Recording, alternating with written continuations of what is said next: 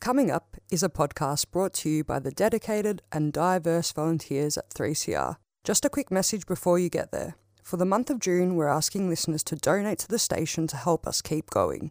In 2023, we're asking our community to stay tuned, stay radical. We rely on the generous donations of community to survive. Go to 3cr.org.au slash donate and show your support for community owned and community run media. Thanks for your support and happy listening.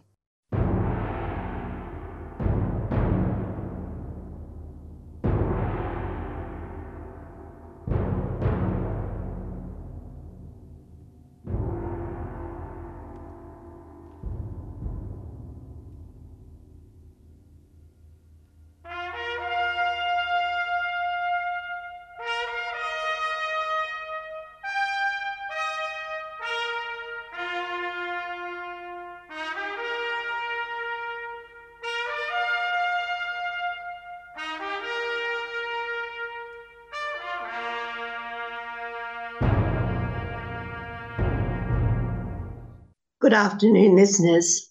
This is the Dogs Program.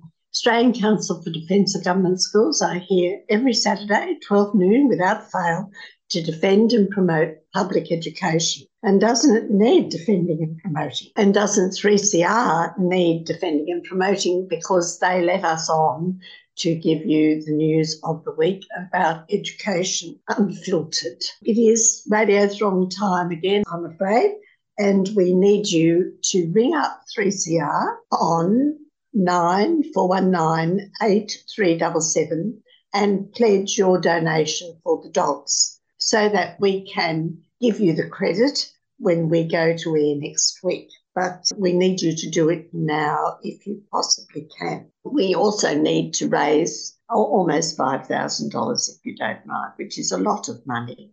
So we do need you to be generous even though the cost of living is going up, so is the cost of running, running 3CR and the dogs. But we've got a very interesting program for you this afternoon. Our press release 984 is some material that has come through from the Rationalist Society, which we think that you would be very interested in.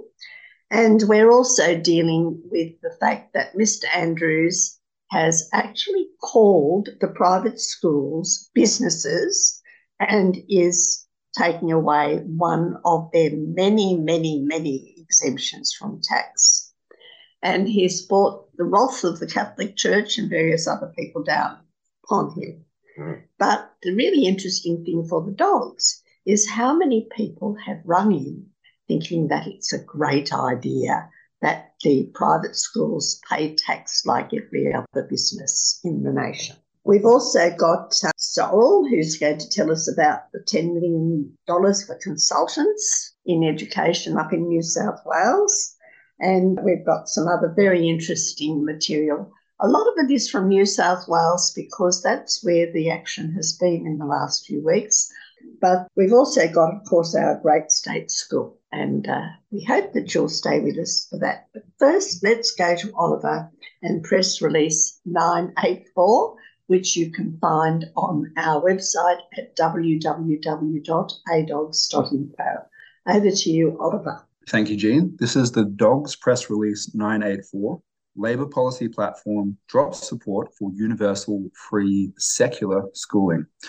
Cy Gladman from the Rationalist Society discovered on the 2nd of June 2023 that the Federal Labor Party has removed the word secular from the section about education in its new draft national policy platform. The draft national platform, released this week to party members as part of a consultation process, describes public schools as among our nation's most important institutions and says they need to be fully and fairly funded to deliver excellent education that meets the needs of every child. However, the new draft has removed the reference to universal, free, and secular public education a significant change, abandoning Labor's long held express commitment to secular public education in Australia.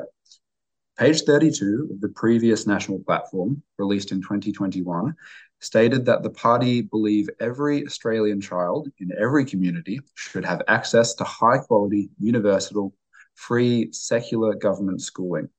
The 111 page draft policy document now does not include any mention of the word secular.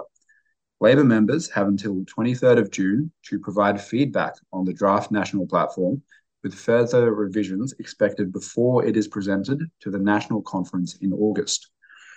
Rationalist Society of Australia President Meredith, Meredith Doig said grassroots Labor members would be alarmed by the party's walking away from secular public education.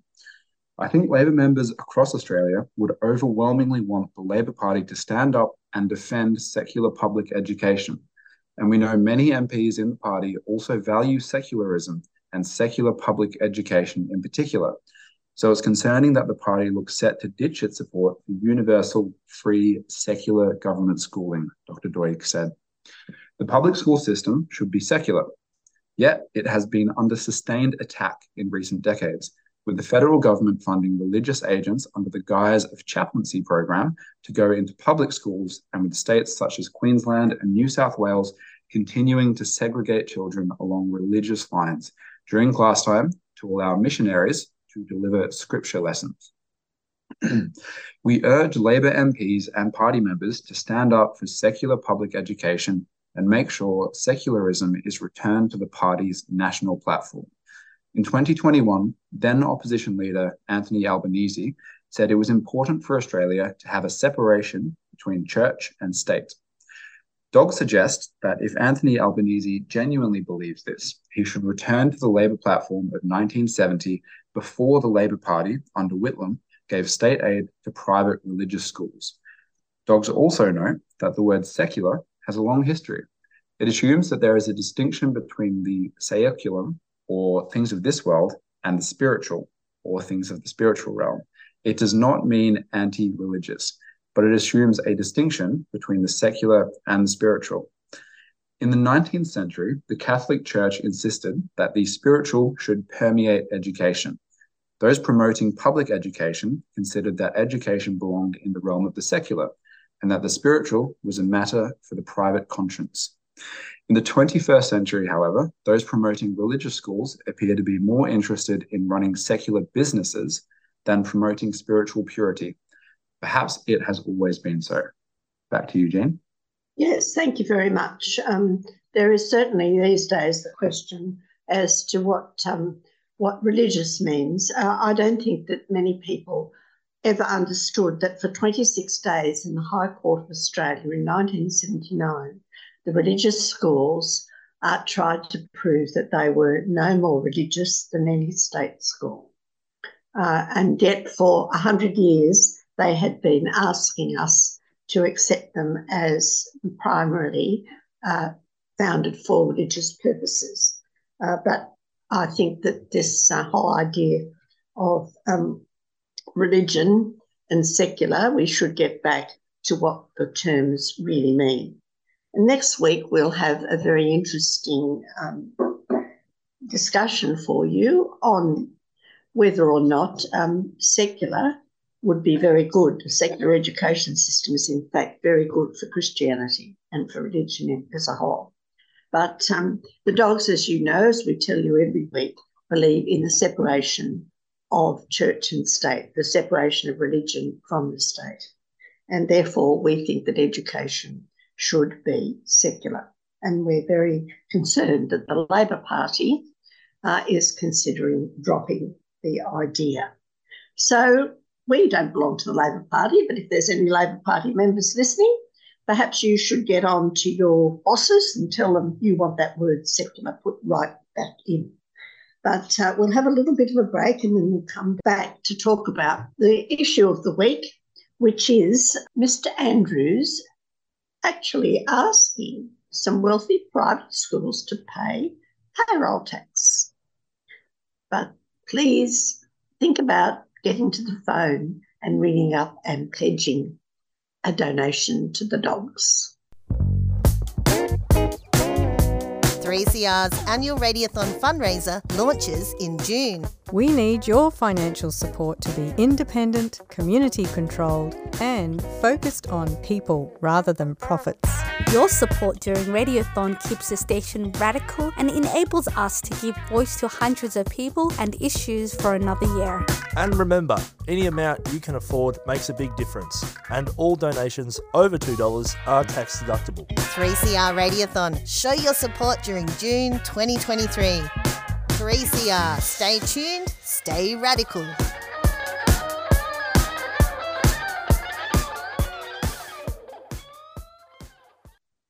Yes, well, before the break, we mentioned the issue of the week, which is the payroll tax for private schools. And Sorrel's got a very interesting article about private schools crying poor. Well, we all know that that's BS. Over to you, Sorrel. Thanks, Jean. So, this article is by Dr. Emma Rowe, who has written for the Sydney Morning Herald, and it is entitled Private Schools Are Crying Poor, but trust me, they can afford a new tax. We like to think we are very egalitarian in Australia, but this is not reflected in our education system. I would sum up our education using three P's private, pricey, and disparity. Unlike other countries, our private schools receive generous government funding, but also permitted to charge fees. And compared to other countries, our schools tend to be far more separated along the lines of family wealth, parent educa- education, and parent income. Why we accept this in Australia, a country that is supposedly committed to egalitarianism and social mobility, is curious. We culturally consent to an incredibly large private school sector that charges exorbitant fees.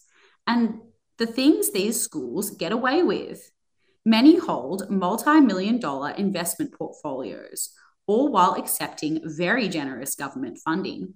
They report annual surpluses, profits in the millions. Many raise their tuition fees faster than you can blink. During the pandemic, many of these elite private schools applied for JobKeeper and accepted millions of dollars in handouts. They also enjoy lucrative tax exemptions due to their status as not for profit and charity. And when the Victorian government last week proposed removing payroll tax exemptions for private schools, there was an uproar by the private school lobby. These, this charitable status that private schools enjoy is the result of a historical hangover. If we rewind 60 years when the government funding for private schools was first introduced, private schools were indeed charitable. They were serving disadvantaged communities. They were struggling for basic resources such as maths blocks or toilets. But these days, private schools cater to our most advantaged student cohort. In fact, when researchers drill down into the demographics, they see that enrolment is overwhelmingly patterned by a student's background. Schools that charge higher fees tend to enroll students from higher socioeconomic backgrounds. The higher the fees equate to the higher level of family income, family wealth, and education levels. This is what the research shows us time and time again. Whenever I talk about these things, someone will typically say to me, Well, that can't be true because I know my poor mate's friend's neighbor's sister attends an expensive school, or something along these lines. This all may be well and true, but they are the exception to the rule. Why does this matter, you might wonder? It matters because enrollment is predicated on family levels of wealth. We are entrenching social immobility within our education system. There is a strong relationship between your family background and whether your school can afford a heated pool. It matters because government funding for private schools has absolutely accelerated in the past 20 years, whereas it has declined for public schools. It matters because our public schools serve the overwhelming majority of students experiencing forms of social disadvantage. And yet, it is these schools struggling for basic resources. Research, researchers continue to show that private schools are overfunded that many of our elite private schools have pools with heated floors or a personal pool for the headmaster, or even that the majority of our AFL players are recruited only from the top elite private schools is culturally accepted. We accept significant differences between our private and public schools. We accept different standards as based on family wealth.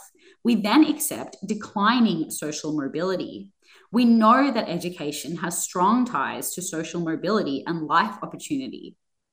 This is perhaps due to our politics for the past 20 years. For the past 20 years, particularly during the Howard years, but also during the Rudd and Gillard, private schools have been protected. There has not been one single measure for the last 20 years that has encroached on the revenue of private schools, with the exception of the more recent change to how we calculate the SES score. But there have been plenty of measures that have helped private schools increase their revenue. There have been prime ministers who have engaged in plenty of anti public school rhetoric. Let's face it, the government has been helping along private schools for the last 20 years, and it is not a surprise that parents have chosen them. Of course, it has come with a significant sting for parents. They are faced with a huge bill that is ever increasing. Even if you start saving to, for tuition fees at the same time your child is born, the amount is statistically likely to have doubled by the time your child gets there. So, when high fee private schools in Victoria were told last week that they would lose their tax exemption in 2024, yet another privilege they have enjoyed due to their charitable status, I am not surprised there was outrage. I would expect the private school lobby to fight this like it's the greatest war they have ever faced, because it is. They will have to pay a tax that their public counterparts already pay, a payment that for some of these schools is only a very small proportion of their reported annual surplus. Many of these schools that will lose their tax exemption report surpluses that are in the millions.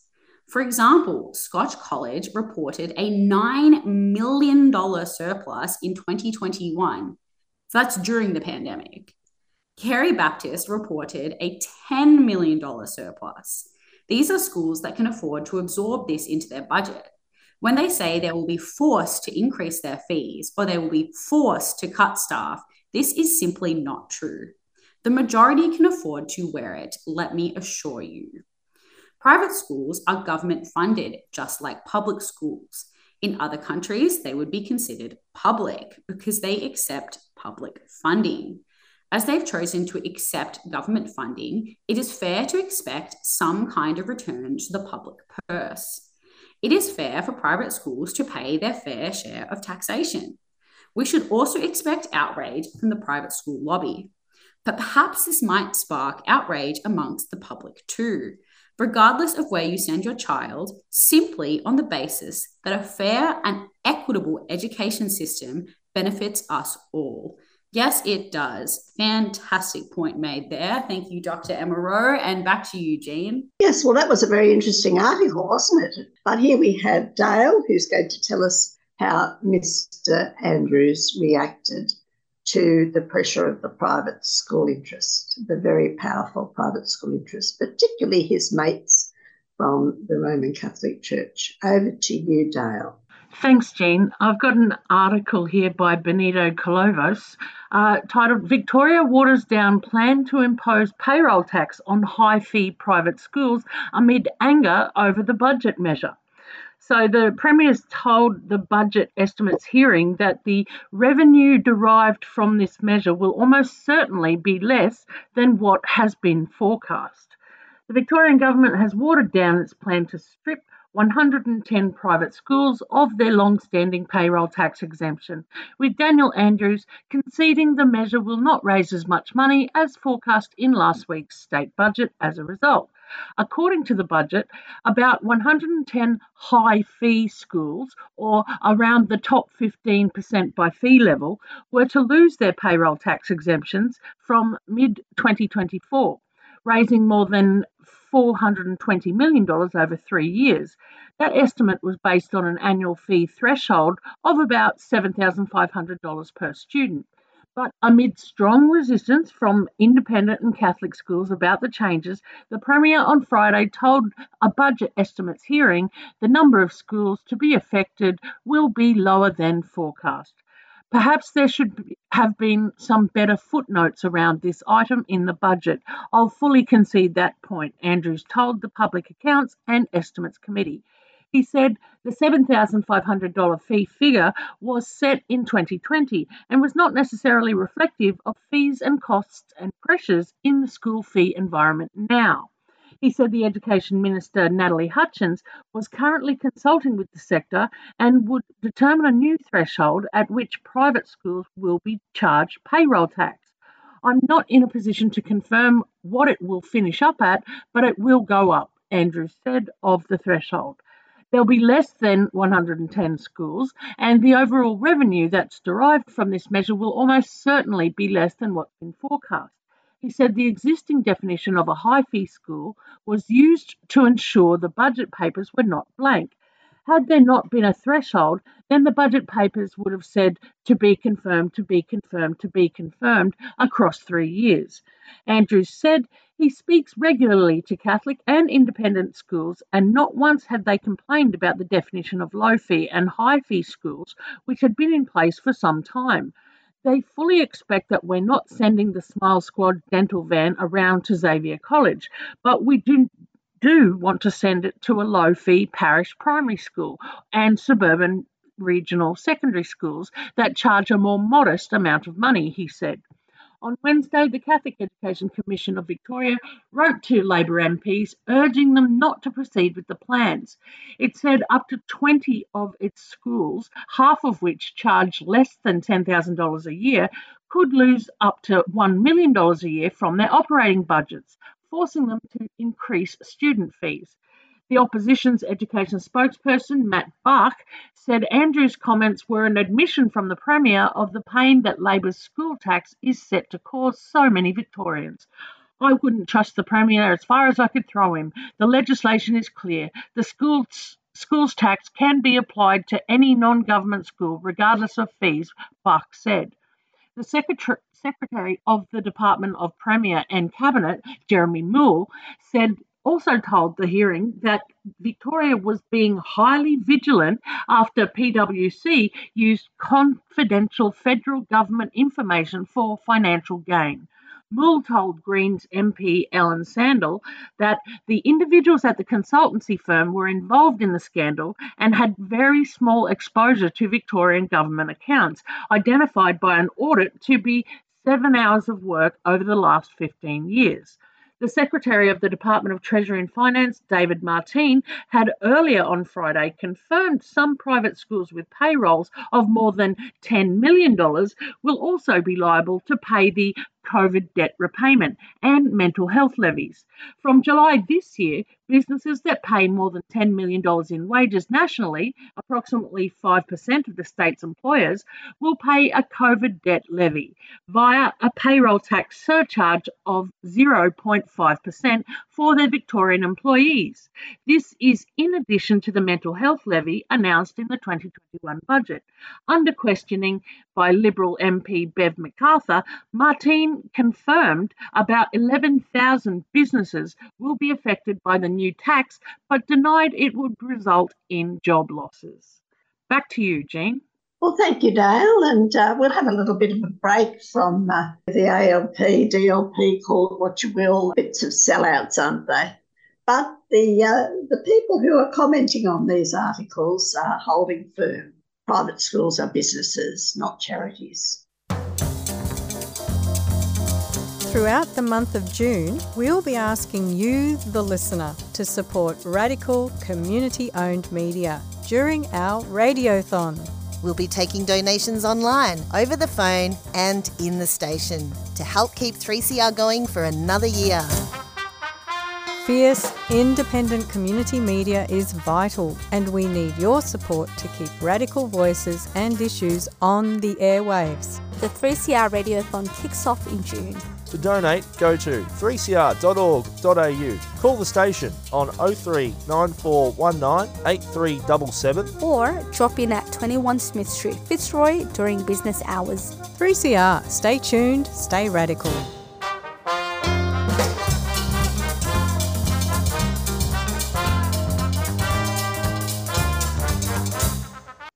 Listening to the Dogs program, I hope, and we also hope that you've run nines four one nine eight three double seven and pledged your donation for the Dogs program.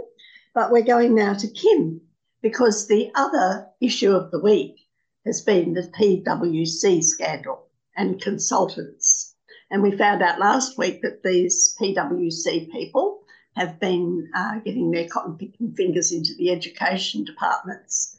But um, let's find out about the $10 million for consultants up there in New South Wales. Over to you, Kim. Thanks, Jean. Uh, yeah, so this is titled 10 Million for Consultants, a further step from reality from the blog Pearls and Irritations by John Frew.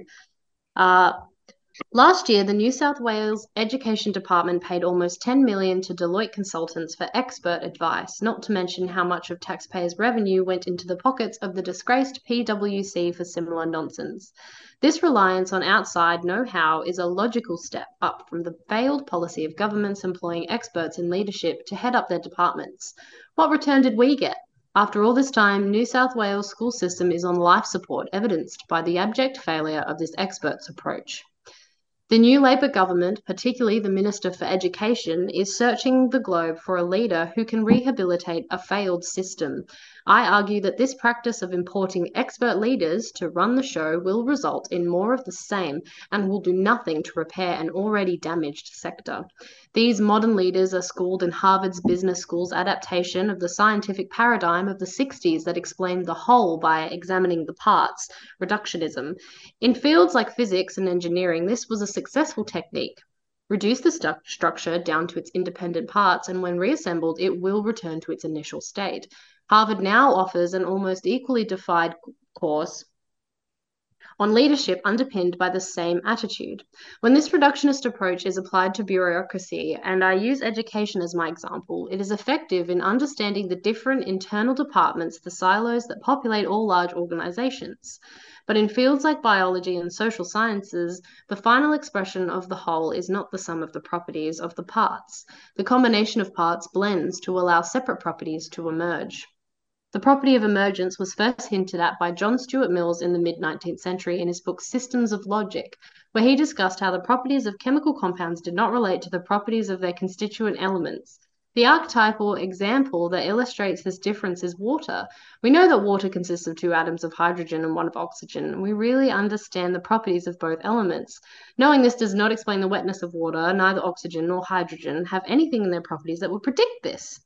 Science has turned to the study of emergence to better understand that the properties of the parts need not forecast the properties of the whole.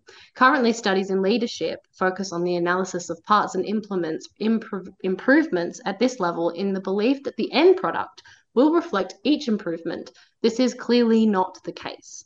Of course, the complexity of modern bureaucracies grew over time.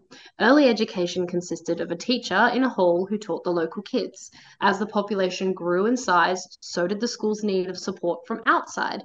The result was a public service which understood their role in supporting the school. This bottom up design ins- ensured that every developing service focused on the school's needs. This, the case I make against the top down approach provided by consultants and specialist leaders is difficult to prosecute. The actual courses the department runs all claim to be grounded in the latest research and they can point to improvements in whatever they are tasked to do. A drive for improvement is appropriate, and within each silo there is legitimate success. But I will argue that this achievement within the silo has a detrimental effect on schools, and any research of the current effectiveness of individual schools will confirm this.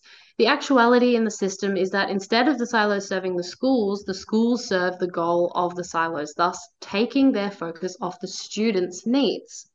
Leadership is important, but it's the type of leadership that counts. If you research the qualities of modern leaders, you will get a trove of motherhood statements, vision, integrity, emotional intelligence, collaboration, the list goes on. What I have yet to discover in any course description is experience in the field that is to be led. In the past, all forms of bureaucracy found their leaders from the employees that worked for their discipline. Those who excelled were promoted to a position where they took their acquired skills from the ground level and added them at the next level. The result was those who had the aptitude and the experience became the leader. They emerged from the workforce knowing not only the function of each division, but also how these divisions work in combination. They were there to serve, in our case, the individual schools. I have no illusion about the powerful influence of the leadership movement and their reliance on consultancies. Regrettably, it is this continuous manifestation of top down solutions devised by those who have no understanding of the power of emergence. I think, like science, we really do need to look at the evidence of the whole system and the effectiveness of those who understand that they are to lead. It's time to look within the service for those leaders who will emerge. Back to you. Yes, a very interesting article. And of course, what they might like to do is to actually look at the history that they're repeating so badly. My view is that they we're way back into the 1850s and 60s, and they haven't yet learned that you have to centralise the system to protect teachers and to give support to the school. That is why it was uh, centralised in the first place, and it centralised first in New South Wales. So, all of this Harvard nonsense, you would have thought that they would have learned long ago. But uh, we'll have a bit of a break and come back some, for some more interesting material. Get ready to add your support during our annual Radiothon. Stay tuned, stay radical. 3CR Radiothon fundraiser June 2023. To donate, call the station 03 9419 8377 or donate online 3cr.org.au. 3CR Radiothon 2023. Stay tuned, stay radical.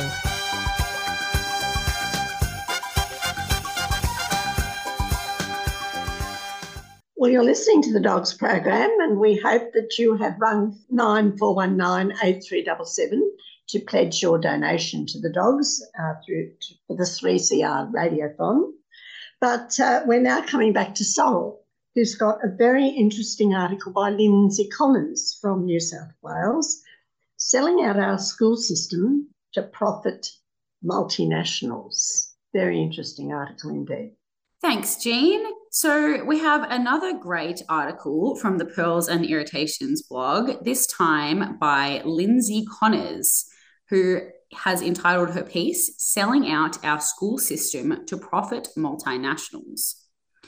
It was a shock, but no real surprise, to read that the multinational company Inspired Education, which owns Reddam House School in Sydney's eastern suburbs, now plans to set up more fully for profit schools in other areas. Who thought it would come to this?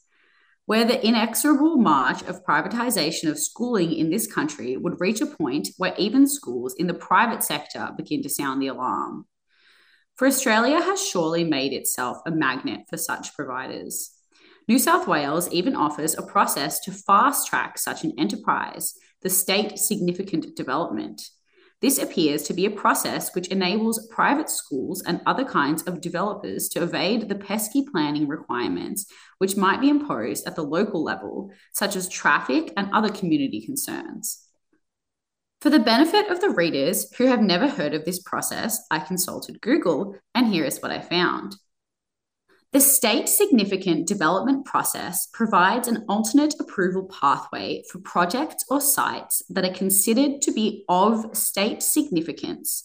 At its core, the state significant development process enables the assessment of significant projects at the state level rather than at the local council level. The ease with which private school places can be established in this country is reflected in the fact that the Australian school system is one of the most privatised in the world. Since 1977, the cumulative effect of government policies has resulted in an ongoing transfer of student enrolment share from public schools to a growing array of independent private schools. This hybrid system is now characterized by geographical and socioeconomic divides, an inequitable distribution of resources, most significantly of teachers, and very ordinary academic outcomes overall. It does not take much inspiration to work out that a good profit can be made from a school charging an annual admission fees of $40,000. Presumably, it was clear to the owners of Reddam College that relinquishing the $5 million a year in public funding in 2019 was a price worth paying to shed its previous not for profit status. Governments have established a policy climate in which non government school communities, the private providers, and the fee paying parents believe that they have the right to decide the size and the location of these schools in their own best interests, free from any regard or responsibility for the effects on the operation of other schools, not on other providers, nor on other people's children and their opportunities, nor on the distribution of the most vital resource, teachers and not on the overall equity, quality, or efficiency of the school system overall. The Commonwealth's New Schools policy, introduced by the Hawke government, was the only serious attempt by the major funder of private schools to challenge the idea that the expansion of these schools should take account of the effects on existing schools. But this was applied only to the provision of Commonwealth funding and only for a decade. Its abolition was one of the first acts of the Howard government, with its determination to allow market forces to shape the school system.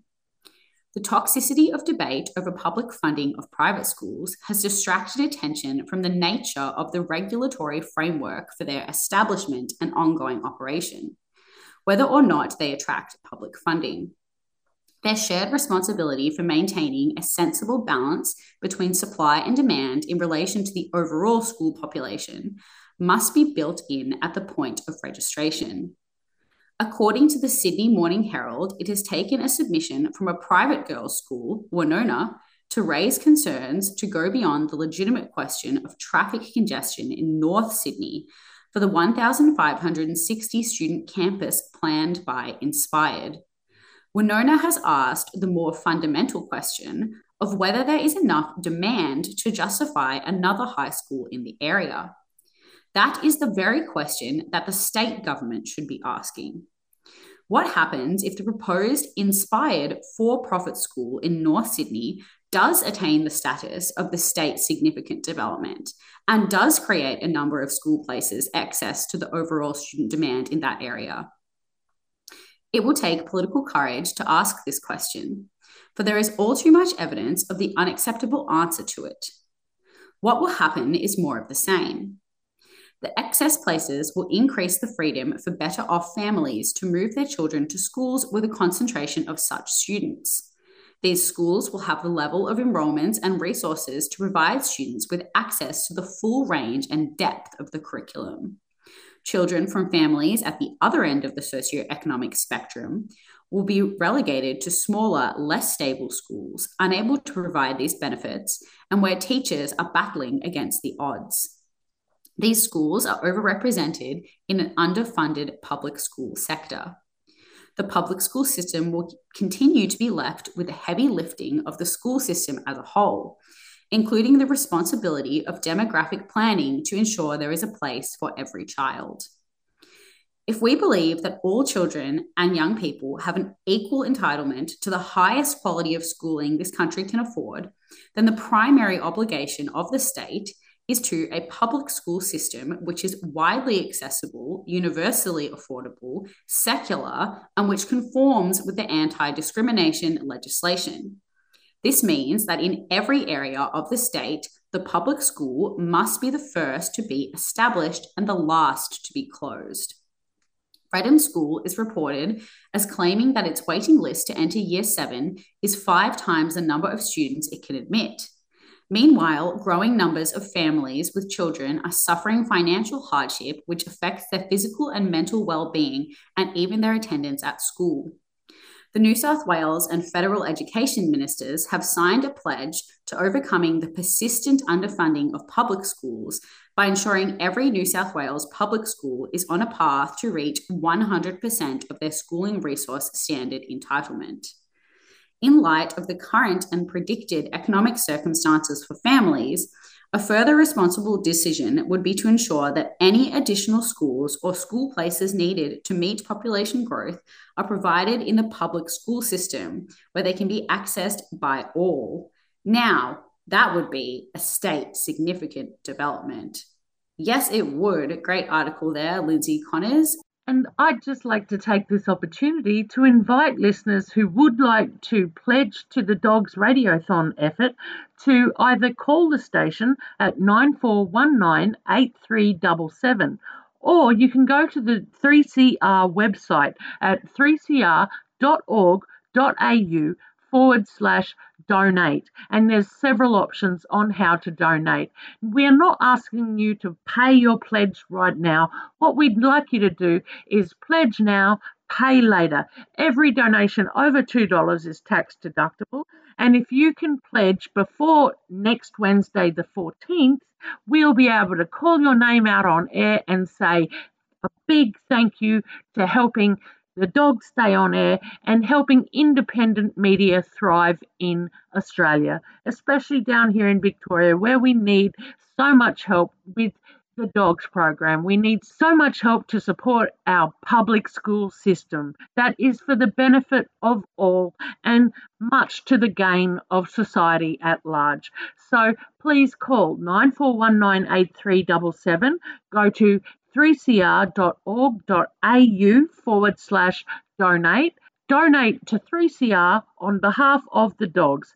And if you do it before next Wednesday, we can read your name out and say thank you. But if you do it after next Wednesday, we can still read your name out the following week. We'd like to personally thank everyone who makes the effort to donate because we know it's not easy in these difficult times of inflation and cost of living crisis. So any little donation helps. Of course, you do not have to pay straight away. It's pledge now, pay later. So all through June, we'll be taking pledges to the 3CR Radiothon effort. So if you'd like to pledge on behalf of the dogs, please do so. And you will have not only our eternal thanks, but we'll also give you a big shout out on air and say thank you. For three years, teachers have had their qualifications, their pay, their pensions, and their working conditions attacked relentlessly by this government. I'm the proud product of a uh, government funded primary school education and of a government funded secondary school education. Australia is one of the richest and luckiest countries in the world, and there's no reason whatsoever why we can't have the very best public schools in the world. It's still not good enough that kids with disability miss out. Our education is not for profit. Our education is not for profit. You're listening to The Dogs, the defence of government schools on 3CR.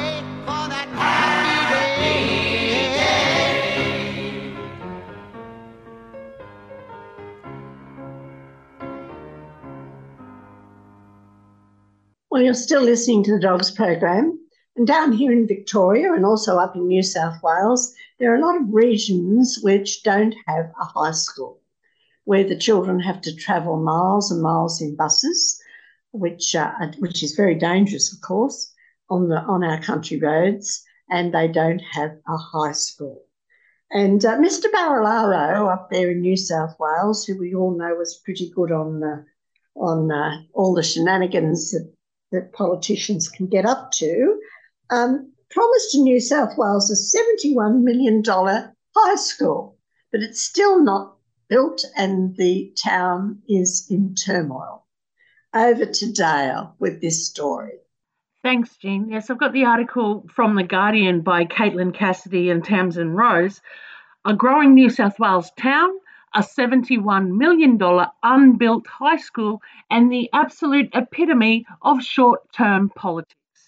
So, a new school was promised in the historic town of Bungendore, but three years later, the plans faced delays and legal challenges.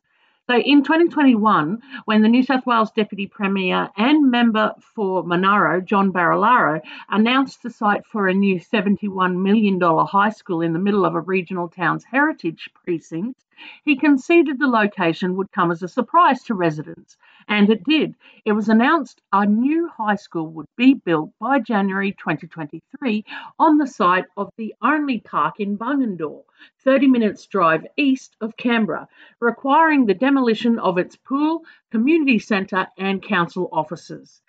The school would deal with the area's projected population growth and shorten the commute of students, some of whom faced more than two hours travel each day.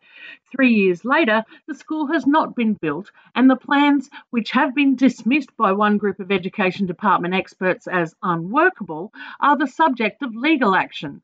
Meanwhile, Year 7 and 8 students are learning in a makeshift $3 million demountable setup in the grounds of the primary school powered by a diesel generator. Stuart Gregory, a spokesperson for Save Bungendore Park, says it has received no adequate explanation from the government as to why multiple other sites were excluded. He said the whole ordeal is the absolute epitome of short term politics. The temporary school should never have been opened. The new site is not going to meet demand. They are prioritising what they think is the quickest and easiest option, and it's going to get kicked down in court, he says. Both major parties have been promising the historic town of Bungendore High School for more than a decade. It's part of the fastest growing area in regional New South Wales with about 1,000 primary and secondary age students, according to 2021 Australian Bureau of Statistics data. Almost 30% of the town is under the age of 20. The site was first announced by then Education Minister Sarah Mitchell and Barilaro in August 2020, with the opening of the school set to occur shortly before the next state election in 2023. At the time, Barilaro conceded the location wasn't the cheapest site, but was the right site in relation to getting a school built in the timeline that they, we've committed to. Carolyn Cole, spokesperson for, Save, for the Save Bungendore Park movement, says members were all in disbelief at the government's actions. You could see standing there, it was completely inappropriate, she says. The Queanbeyan Palerang Regional Council has not committed to a time frame for when the community infrastructure that will need to be demolished, including the pool, will be replaced internal Department of Education documents released under Freedom of Information laws show discussion to pick a private vacant site close to the existing primary school was overturned months later in favour of the Bungendore Park site, despite meeting only nine of 21 detailed selection criteria. We're devastated to learn our local children will miss a term one start in 2024 in a permanent high school say, the Bungendore High School Action Group. The department told Guardian Australia that the other sites lacked the availability of essential infrastructure or were subject to environmental constraints like bushfires and floods. More than 300 formal objections were lodged, spanning lack of transparency to traffic concerns, loss of parkland, and amenity and contamination issues. In addition to the concerns about the loss of community facilities, in April this year, the New South Wales Environmental Protection Authority said the rail corridor adjacent to the chosen site was significantly contaminated by lead and arsenic at levels high enough to warrant an investigation. Its report said the use of adjoining land for a school may increase the risk of harm caused by contaminants. The Department of Education says its own soil and dust testing indicates the site is suitable for school use. This week, Save Bungendore Park failed to reach agreement via mediation in the Land and Environment Court with the Education and Planning departments to have the proposal quashed. It claims the development consent is invalid as the compulsorily acquired site is Crown land, but the relevant Minister for Crown land didn't give the required permission for it to change hands. The group is preparing expert witness reports for a court hearing in mid July. Meanwhile, the council is suing the Department of Education for compensation payable for the compulsory acquisition of the Crown land, a matter also currently before the Land and Environment Court. A council spokesperson said the high school is important, but the proposed location didn't deliver the best outcome for the community. The Department of Education says it compensated the council for the replacement of facilities as determined by the New South Wales Valuer General, and council was best placed to advise on rebuilding plans. The council valued the land at $14.6 million, while the Valuer General placed it at $10.8 million. 90% has been paid out while the dispute is argued. The rest has been withheld pending the court outcome scheduled for late June. The recently re elected local Labor Minister, Steve Whan, told voters before the state election he would consider pushing for an inquiry. This has created a division in a small community, which I think is probably the worst I've seen in the region, the Monaro MP says. My concern about this is not so much that we're going to be able to change where we're at at the moment, it's hard to turn back the clock, but that we make sure that future projects don't have this sort of disjoint that's occurred with the community. The current Deputy Premier and Education Minister Prue Car says the community has waited long enough for its own school and she does not wish to see any further unnecessary delays. I understand the community's frustration. We will continue to work constructively to deliver the school as soon as possible. It's little comfort for the Bungendore High School Action Group, a group of parents and grandparents who achieved bipartisan commitment for a high school prior to the 2019 election. It says families are leaving the community due to continued uncertainty over planning timelines. With students in disparate schools spread across the region, the commute can be more than two hours a day. We're devastated to learn our local children will miss a term one start in 2024 in a permanent high school, a spokesperson says. Our community families have been lobbying for a high school for decades. They're getting fed up with the continuing uncertainty and a project that seems to have stalled. Until this school is built in its permanent location, our children and their teachers will continue to be impacted. Back to you, Jean. Well, uh, listeners, we've been dealing with a lot of very interesting stories and shenanigans in the education sector, but we always like to finish our program on a high note on the good news story. And we've got this week a Bobby Dazzler. Out there in the western suburbs of Melbourne, there is a school which is doing something very, very special. Uh, although it has a lot of disadvantaged students and students who can't speak English, it has produced in the last week a marvellous theatrical production. And if you look at its uh, NAPLAN results, every single one of them are above average. I wonder what school it is. Every week on the Dogs program, we have a special segment to show a different state school is a great school. State schools are great schools. School of the week, state school. School of the school. week, great state schools. state, schools. schools School of the week, schools. school for the week here on the Dogs program.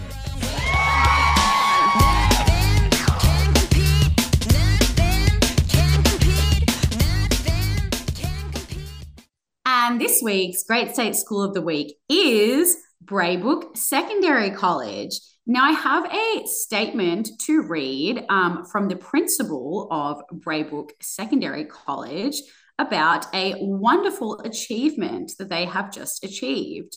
And the principal writes After a long journey, which has included a rigorous self study over a two year period, two audits by an external council of international schools, CIS reviewers, numerous class visits and interviews involving college stakeholders, staff, parents, and students, and a deep dive into all facets of our school operations, we were informed on the 21st of November that we have been awarded our CIS accreditation. Congratulations, Braybrook.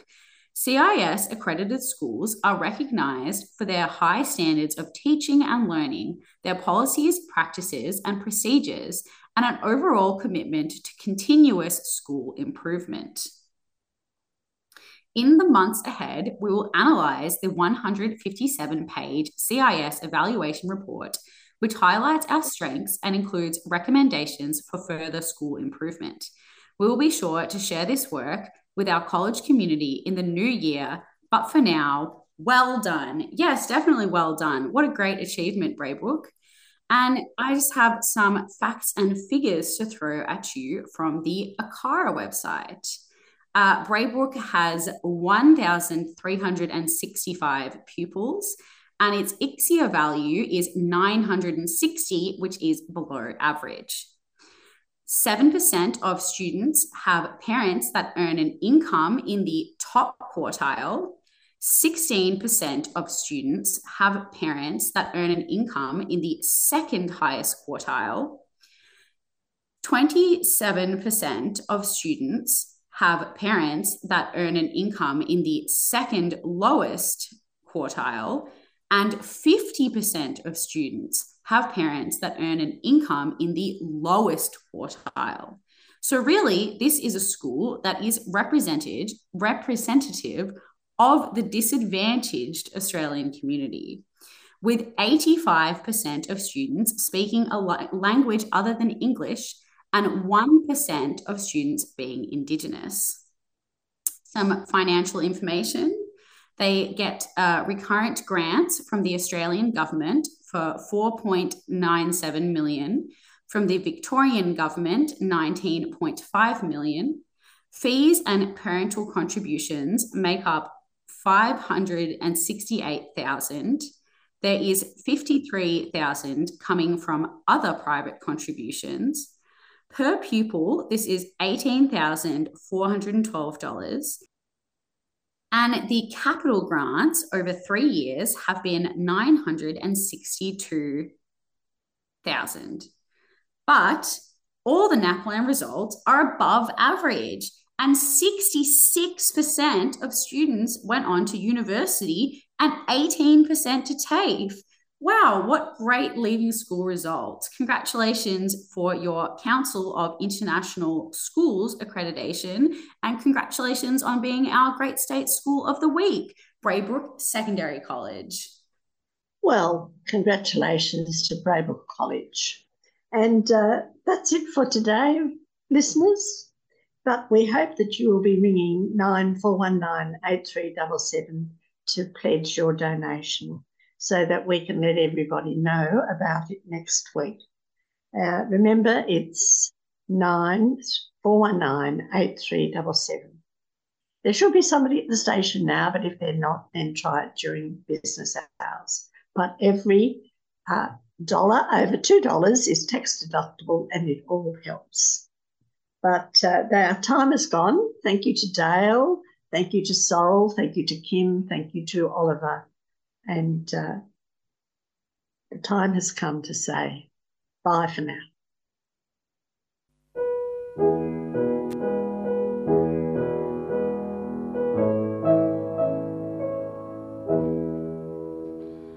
I dreamed I saw Joe Hill last night, alive as you and me. Says I, but Joe, you're ten years dead.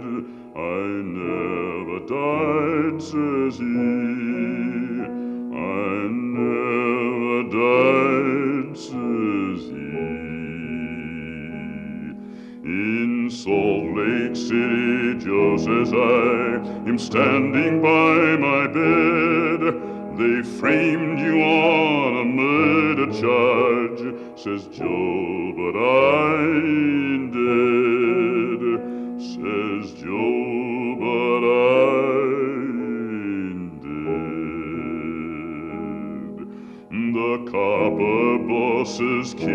Joe. They shot you, Joe, says I. Takes more than guns to kill a man says Joe, I didn't die. Says Joe, I didn't die. And standing there as big as life, and smiling with his eyes, says Joe, what they can never kill, went on to organize went on to organize. From San Diego up to Maine, in every mine and mill, where workers strike and organize, it's there you'll find your.